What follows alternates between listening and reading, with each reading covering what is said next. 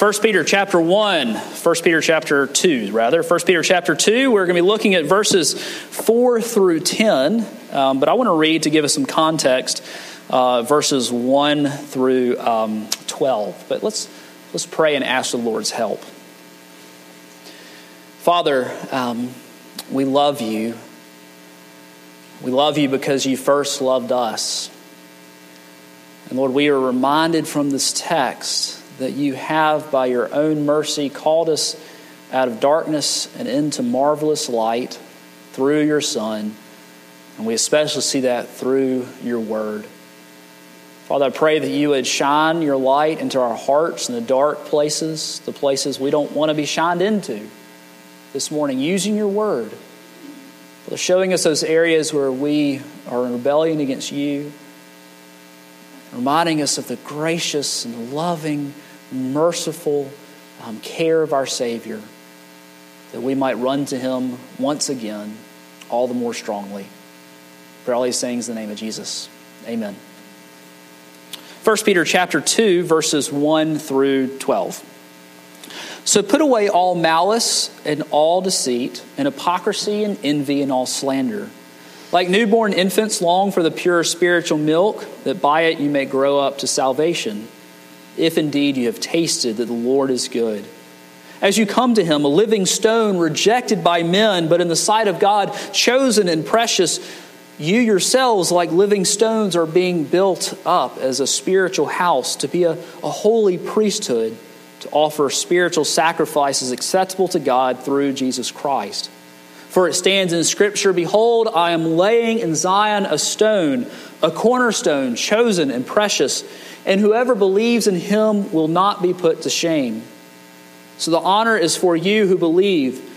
But for those who do not believe, the stone that the builders rejected has become the cornerstone, and a stone of stumbling and a rock of offense.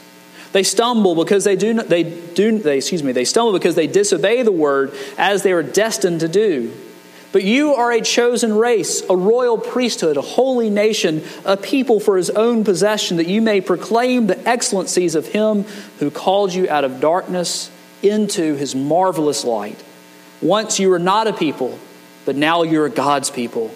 Once you had not received mercy, but now you have received mercy. Beloved, I urge you as sojourners and exiles to abstain from the passions of your flesh, which wage war against your soul. Keep your conduct amongst the Gentiles honorable, so that when they speak against you as evildoers, they may see your good deeds and glorify God on the day of visitation. The grass withers, the flowers fade, but the word of our God shall indeed stand forever. Well, stones serve as uh, many different purposes, don't they? If you think about all the different types of buildings that are built of stone, and how they elicit different responses depending on what kind of building and perhaps even what kind of stone is used. A fortress, to some, it looks a lot like salvation and protection. To others, it looks merely like an obstacle. A prison, to some, this great building of stone looks like justice. But to others, it looks like the loss of freedom and perhaps even loved ones. A monument. A monument, depending on what it is, it means a great deal to some if you think about the World War II memorial uh, in, in Washington, D.C. For those who fought in this war and have gone and seen it, I can imagine it brings great memories of both loss and joy that it's over. But to others who don't know that history, they may just see it as something pretty and nice architecture. A cliff of stone, you know, to mountain climbers, it looks like a challenge and fun. To the rest of us who are sane, it looks like sheer terror. Or to a grave marker, such as we think about the national cemeteries and all their beauty. To some, uh, one of these grave markers with a name on it brings back great sorrow and mourning. But to others, who travel all over the world to see these amazing cemeteries, it looks like mathematical precision and beauty. But all these pale in comparison to the different reactions to the stone that we find in our text Jesus. To some, the stone Jesus looks like salvation, and to others, judgment and condemnation. To others, to some, it looks like he looks like a, a precious gift, and to others, it is a gift too good to be accepted and therefore is rejected. To the saved, he looks like God Almighty. But to many in the world, he looks only like a moral teacher. In our text, we see many different uses of stones to refer to Jesus the, the living stone, the cornerstone, the stone of stumbling, the rock of offense. And what we find is that we must have the right reaction to him. For either we will accept him and have salvation, or we will reject him and be crushed by him. Well, the first thing we see is that he is a living stone, as we see in verse 4. Why is he called living? Well, it's because of the resurrection. He's not a dead stone that we'll find in a trash heap or even in a building. He is living. He is living because he has the power to give life. And those who trust in him receive life as well. And we are called living stones, just like he is. He is a precious living stone and he is a chosen living stone, one that is prized by the builder, set aside for the right kind of use, unlike that of other stones. Well, the focus here in our text of a stone is that he is the cornerstone. We saw this in our call to worship this morning from Psalm 118. The builder, the stone that the builders rejected has become the cornerstone, which is quoted in our text and in about a dozen other places throughout Scripture. You find it on the lips of Isaiah, and you find it even on the lips of Jesus, referring to himself, all pointing to the Messiah who was to come and now finally has. A cornerstone is the most important of all stones. It is the first stone that is laid and is the most crucial to get right. You know, nowadays we have mostly ceremonial um, cornerstones. There's a stone that's kind of like that right outside the office door, and it says First Presbyterian Church 1923. I thought this building was 1922, so perhaps I, I don't think the stone's wrong. I think I might have it incorrect. It's a ceremonial stone. It serves no real purpose. I imagine it's the one stone amongst the brick underneath behind the, the stucco.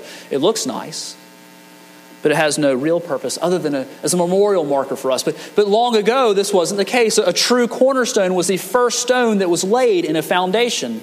It had to be perfectly square, squared on the edges. It had to be perfectly straight. Because if it was, ra- if it was laid just, just half a degree off, the whole building would be wrong. It was the most important of all stones. Jesus here is the cornerstone. But of what? Of what building is he the cornerstone of? We find that he is in verse 5 the, the cornerstone of the spiritual house, of which we are a royal priesthood, being built up together as living stones, with Christ the cornerstone. But this is made even clearer in Ephesians 2 20 through 22. Just a, a wonderful text that, that really brings together all the elements of our passage this morning. We find that the church here is built on the foundation of the apostles and the prophets, Christ Jesus himself being the cornerstone, in whom the whole structure, being joined together, grows into a holy temple of the Lord. In him you also are being built together into a dwelling place for God by the Spirit. Jesus is the cornerstone of the house of God, the church, the temple of God. You think about that, that, that amazing statement that we are being built up together into the temple of God, that as God's people, we are part of the building of God's new temple. Done away with is the need for the blood of bulls and goats. The temple was destroyed in AD 70. And how much greater is the new temple, the temple that is the church as we are built together as we worship our Lord? He himself is the cornerstone. He is life, and therefore we are living. He has been raised, therefore we will be raised. He has died, therefore we have died to our sin. We are united to, together in Him and are being built up with Him. He is this cornerstone, and according to our text, he is precious and chosen. We see this in verse 6, which is a quotation from Isaiah 28. Behold, I am laying in Zion a stone, a cornerstone chosen and precious, and whoever believes in him will not be put to shame. You know, the builders may have rejected him, but to the Father, he is chosen and precious. He is chosen in that he is the right one for the job. He was slain before the foundation of the word of the world, and, and he is the truly elect one who has come to save his elect from destruction. He is precious, worthy of honor and praise. For one, he is God himself and therefore is worthy of all praise, but he is also his Father's beloved. He's also his Father's beloved. What, what child isn't precious to his Father? How much more our beloved Savior to his Father? The world rejected him. But he said, This is the one. This is the one by whom I will save sinners like you and me, and I will build my church. Even the gates of hell cannot prevail against it. Is Jesus precious to you? Somewhere this morning I've heard reference to the, the pearl of great price. Maybe in the special, I can't remember where it was, but Matthew 13, 45 through 46, this great parable. We read, and again, the, the kingdom of heaven is like a merchant in search of fine pearls, who, on finding one pearl of great value, went and sold all that he had and bought it. The cornerstone, our Savior, is precious for a lot of reasons, but because he has shed his blood for us. And his precious blood is the one thing that can save us. Well, there, there are a couple other references to Jesus as the stone, and I, I want to deal with those as I ask this question how will we respond? How will you respond to the stone, to Christ the stone, the living stone, the cornerstone, the rock of offense, the stone of stumbling? stumbling? There are only two responses. We either believe in him or we reject him, and the text is very clear about what it means to reject Jesus. Verse 7 tells us So the honor is for you who believe, but for those who do not believe, the stone that the builders rejected has become the cornerstone. Um, have you ever been on a missions trip? It seems like every missions trip I've ever been on, it seems like we're always laying foundation. I've never really gotten to do anything but work on the foundation. Uh, and the foundation is really important. Without a proper foundation, and under our own technology, you know, the rebar just being right and the, the concrete being the right consistency and, and measured just correctly, the whole building is worthless. Before the use of concrete and rebar, the right cornerstone was necessary. The, the picture here is of a, of a builder who's looking for just, just the right stone to, to begin his, his grand masterpiece. And he goes all throughout the quarry looking for the right stone, and he rejects many, many stones. None of them are right. But God, God has taken the one that the builder has rejected, and he has used it to build the greatest building of all that is the church, the temple of God. Acts 4:11 tells us that this passage from Psalm 118 is fulfilled in the resurrection of Christ. That properly speaking, Christ was rejected when he was crucified. The world looked upon him and said, He is not worthy of, of building the kingdom of God upon. He is a false prophet, the world said. Here is the Messiah. He is, he is pouring down blood over his face. He has been stuck in the side with a spear, and he is bleeding out upon a cross. This can't be the Messiah. The world rejected him. But the Father, reaching down into the grave, he said, That's the stone. That's not one of the stones, that's the stone. That's the cornerstone. But the, the apostles and the prophets they had been pointing to his coming, and here he is, and he has raised him from the dead, and the, build, the, the stone that the builders had rejected has now become the cornerstone of our salvation. It is the very basis of it. Why would he be rejected? Verse 8 tells us he is a stone of stumbling and a rock of offense. For some, Jesus and the good news are not good news at all. Instead of rejoicing in the good news that Jesus has come and died for us, some reject it. Many reject it. Broad is that way. They stumble over it because it is offensive. You know this word offensive in the Greek, you've heard it before. It's the word we get scandal from. The Greek word is scandalon. It is scandal. It is scandal that Jesus would come and, and save us. Why? We could spend a lot of times think, a lot of time thinking about that, but I've identified four on your handout. The first is it is scandal to think that we aren't good enough. The Bible tells us, the gospel tells us, God tells us that we are not good enough to save ourselves. We've recently examined communicant members, and one after one, they told us they weren't good enough to save themselves. And I rejoice to hear them say that. It is scandal for, the, for, the, for, for anybody to tell me that I'm not good enough to go to heaven. But it's true. The Pharisees, the religious elite of Jesus' day, had gone a long way to dumb down the law so that they could see themselves as good enough. My friends, none of us are good enough. And that's offensive. The second is that we deserve hell.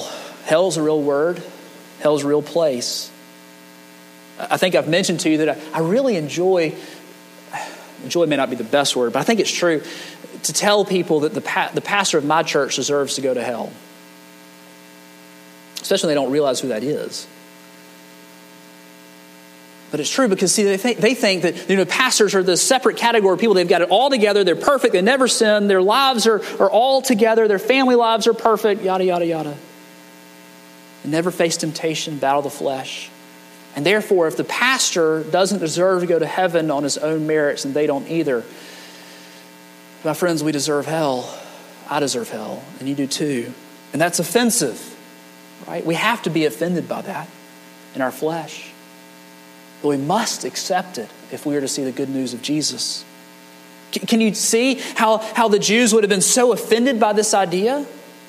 When Christ came and he said, I came for the sinners. I came for the sick. I don't, you righteous folks, I don't, we're not really even talking. I got more bad things to say about you than I do these tax collectors and sinners, these drunkards.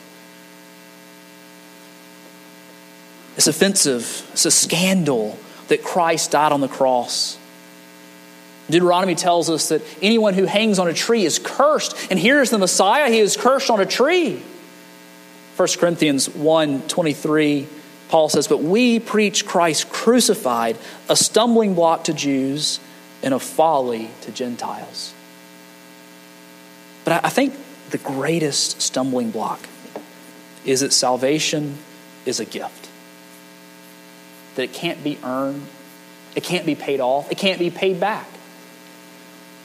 Have you ever received a notification in the mail that you've won something big? Uh, you know, uh, maybe like a, a, sweepstakes, a car, or a cruise. Have you seen these that, that come from the dealerships that have a key uh, taped to it? You know, the car that fits this key is waiting for you in the parking lot. Or it might have one of those scratch off things, or scratch and sniff, or, you know, a special number. But you don't trust those things, right? At least I hope you don't. Why? Because it's obviously too good to be true. So often the, world is offended by, by the fact that, that salvation is a gift and it's too good to be true that you really mean that while I deserve hell, Christ has taken hell on the cross for me? And that the righteous one has died for the unrighteous, and there's nothing that I can do to save myself except believe in him. In fact, even the, the believing, the faith, according to Ephesians 2, is a gift from God, so I can't even claim the faith from which I believe. Everything is from him. That sounds too good to be true, and that's offensive.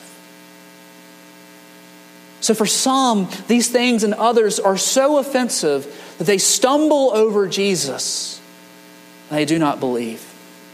The very basis of our salvation to the prideful man, if the Spirit is not working in our hearts by His mercy making us new, will always reject Jesus. The result of disbelief in our text is um, a very costly price indeed. Verse 8b has some mystery in it, by the way. They stumble because they disobey the, the word as they were destined to do. Certainly, the Bible upholds both man's responsibility and God's electing grace at the same time.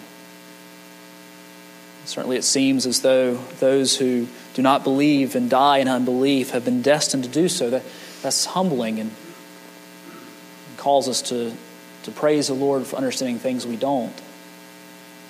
But the result of disbelief is the spiritual darkness mentioned in verse 9. It is only when the Holy Spirit gives us eyes to see and ears to hear that we can truly see the darkness in which we, we sit, even as Spinks was speaking of darkness in the children's sermon. Darkness is image of rebelliousness, of lostness, of spiritual blindness. But most sobering, verse 6, we find that those who believe will not be ashamed or be put to shame. This is talking about the last day we will all stand before the Lord. Those who believe will not be ashamed, but those who, those who believe will not be ashamed, but those who do not believe will be ashamed as they stand before the Lord on their own. The very cornerstone that they have rejected will indeed crush them. But, but for those who believe, this text is chock full of great stuff. And for those who believe, we've, re- we've received new salvation, we've received new identity, and we've received new purpose in life. We, we've received new salvation. Verse 10b, we read that, that once you had not received mercy, but now you have received mercy. This is going back to the story of Hosea. And God tells Hosea to have children and to name them No Mercy and Not My People. But later in Hosea, that is reversed as God has mercy on his people. And so we who have not received mercy in our own natural um, lives of the flesh and rebellion is against God, God has given us mercy out of his mercy, mercy and grace. Why does he give us mercy? By his mercy. Why does he love us? By his love. We don't know why. But praise the Lord, he does.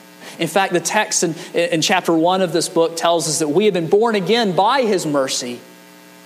And as such, he has called us out of darkness. Verse 9 tells us that we um, have been called out of darkness and into His marvelous light. I love that phrase, marvelous light. Because when Jesus, the light of the world, shines His light in our souls and illumines those dark places, calls us to salvation, calls us to faith and repentance, we see the light and we are saved.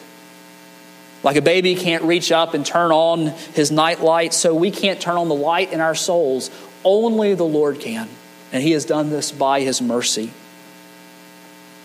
And ultimately, with salvation, there's a future aspect of it, as we see in verse 6, that whoever believes in him will not be put to shame. One day, each one of us will stand before God, either at our death or the day of judgment, or both, whichever one comes first. And have you reached the point in your life where you know beyond a shadow of a doubt that when you appear before God that you will not be ashamed? Will Christ acknowledge you as his own beloved? Will you stand there cleansed by the blood of Jesus? For those who believe in Christ, the cornerstone, they will not be ashamed. They will be welcomed home. Enter into the joy of your master. Well done, good and faithful servant. We've received new salvation for those who believe in Christ. We receive amazing new identities. Verse 5, we learn that we are living stones. Just like our Savior is living stone, we are living stone, being built together into the temple of God, as we find in Ephesians 2. Have you ever seen a, a, a building out of stone? You know, each one of those stones is important. It's not like Jenga, where you can go and pull a stone out and it's going to be okay. Especially when the stones are different sizes and it's been pieced together. Each stone is necessary. And so, as we think about the church, this means that as we are individually living stones in the living temple of God, there's no one stone that we can say, I don't need you. I don't like your color. I don't like your size. I don't like your talents. I don't like your skills. I don't like your interests, or your hobbies, your language, or your culture, or color. None of those things make sense because God has placed us exactly where He wants us to be. With Christ the cornerstone, the living stones, and the people of God being built up together. But not only are we the temple, the house of God, but according to 5 and 9 of our text, we are a royal priesthood, a, a holy priesthood. Now, this points us back to Exodus 19, where we see these same words used of our Old Testament brethren and sisters in Christ. We read that they were um, a treasured possession, where they were a kingdom of priests and a holy nation and how much more so since the Spirit has come. We are a kingdom of priests, and now each one of us has access to the Father through the Son. We individually are called to intercede for others before God. We are called to serve God and each other. We are cleansed by our true high priest, the Lord Jesus Christ. We are both priests, or excuse me, He is both priest and sacrifice. We aren't just the temple, we are the priests who minister in the temple that is, the church of God. We are a chosen race. We have been called out of darkness into the light and given a new identity. Unlike the Old Testament, where this race was the Jewish race, this race goes beyond bloodlines and backgrounds, goes beyond color and culture. For now, the Gentiles have been engrafted in into the true Israel, the church. We are a holy nation. No longer is the nation bound by the geogra- geographical bounds of Israel.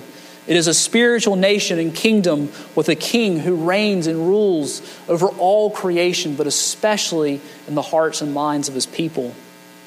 We are a people of his possession. We've gone from not my people to my people. We are a treasured possession. We are secure in him. Do you feel secure? you are secure in Christ. And we have finally been given a new purpose. Verse 5 tells us that we are to offer spiritual sacrifices acceptable to God through Jesus Christ. What are these sacrifices? In, in view of this text, especially in verse 9, we find this that you may proclaim the excellencies of Him who called you out of darkness into His marvelous light. You're called to praise Him as priests of the new covenant, as priests in the temple, as priests of our Savior, of our God, we are called to worship. We proclaim His excellencies, those things which make Him great in two ways. We, we do it through worship on Sunday morning and every day of our lives as we, as we come before Him in prayer and His Word, to the sacraments and the fellowship of the people, worshiping our God, proclaiming His excellencies back to Him but also, there's an evangelistic bent here, too. That we proclaim the excellencies of our God and King to the watching world. That we tell them of this stone. The stone that we have to respond to. That we'll either respond to and accept Him and be built up into the kingdom of priests, into the temple of God or if we reject him, then he will reject us, and on the last day we will be ashamed. My friends, in which camp do you find yourselves in this morning? Have you accepted the cornerstone? Or will you one day be crushed by him? Do not tarry. Run to him today. Let's pray.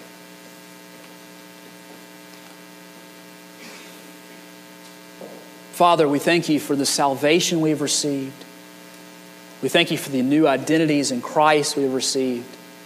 We thank you for this charge and purpose that we have received to worship you now and forever and always, proclaim your good news to the watching world. Help us be faithful as holy, as royal priests. In the name of Jesus, we ask it. Amen.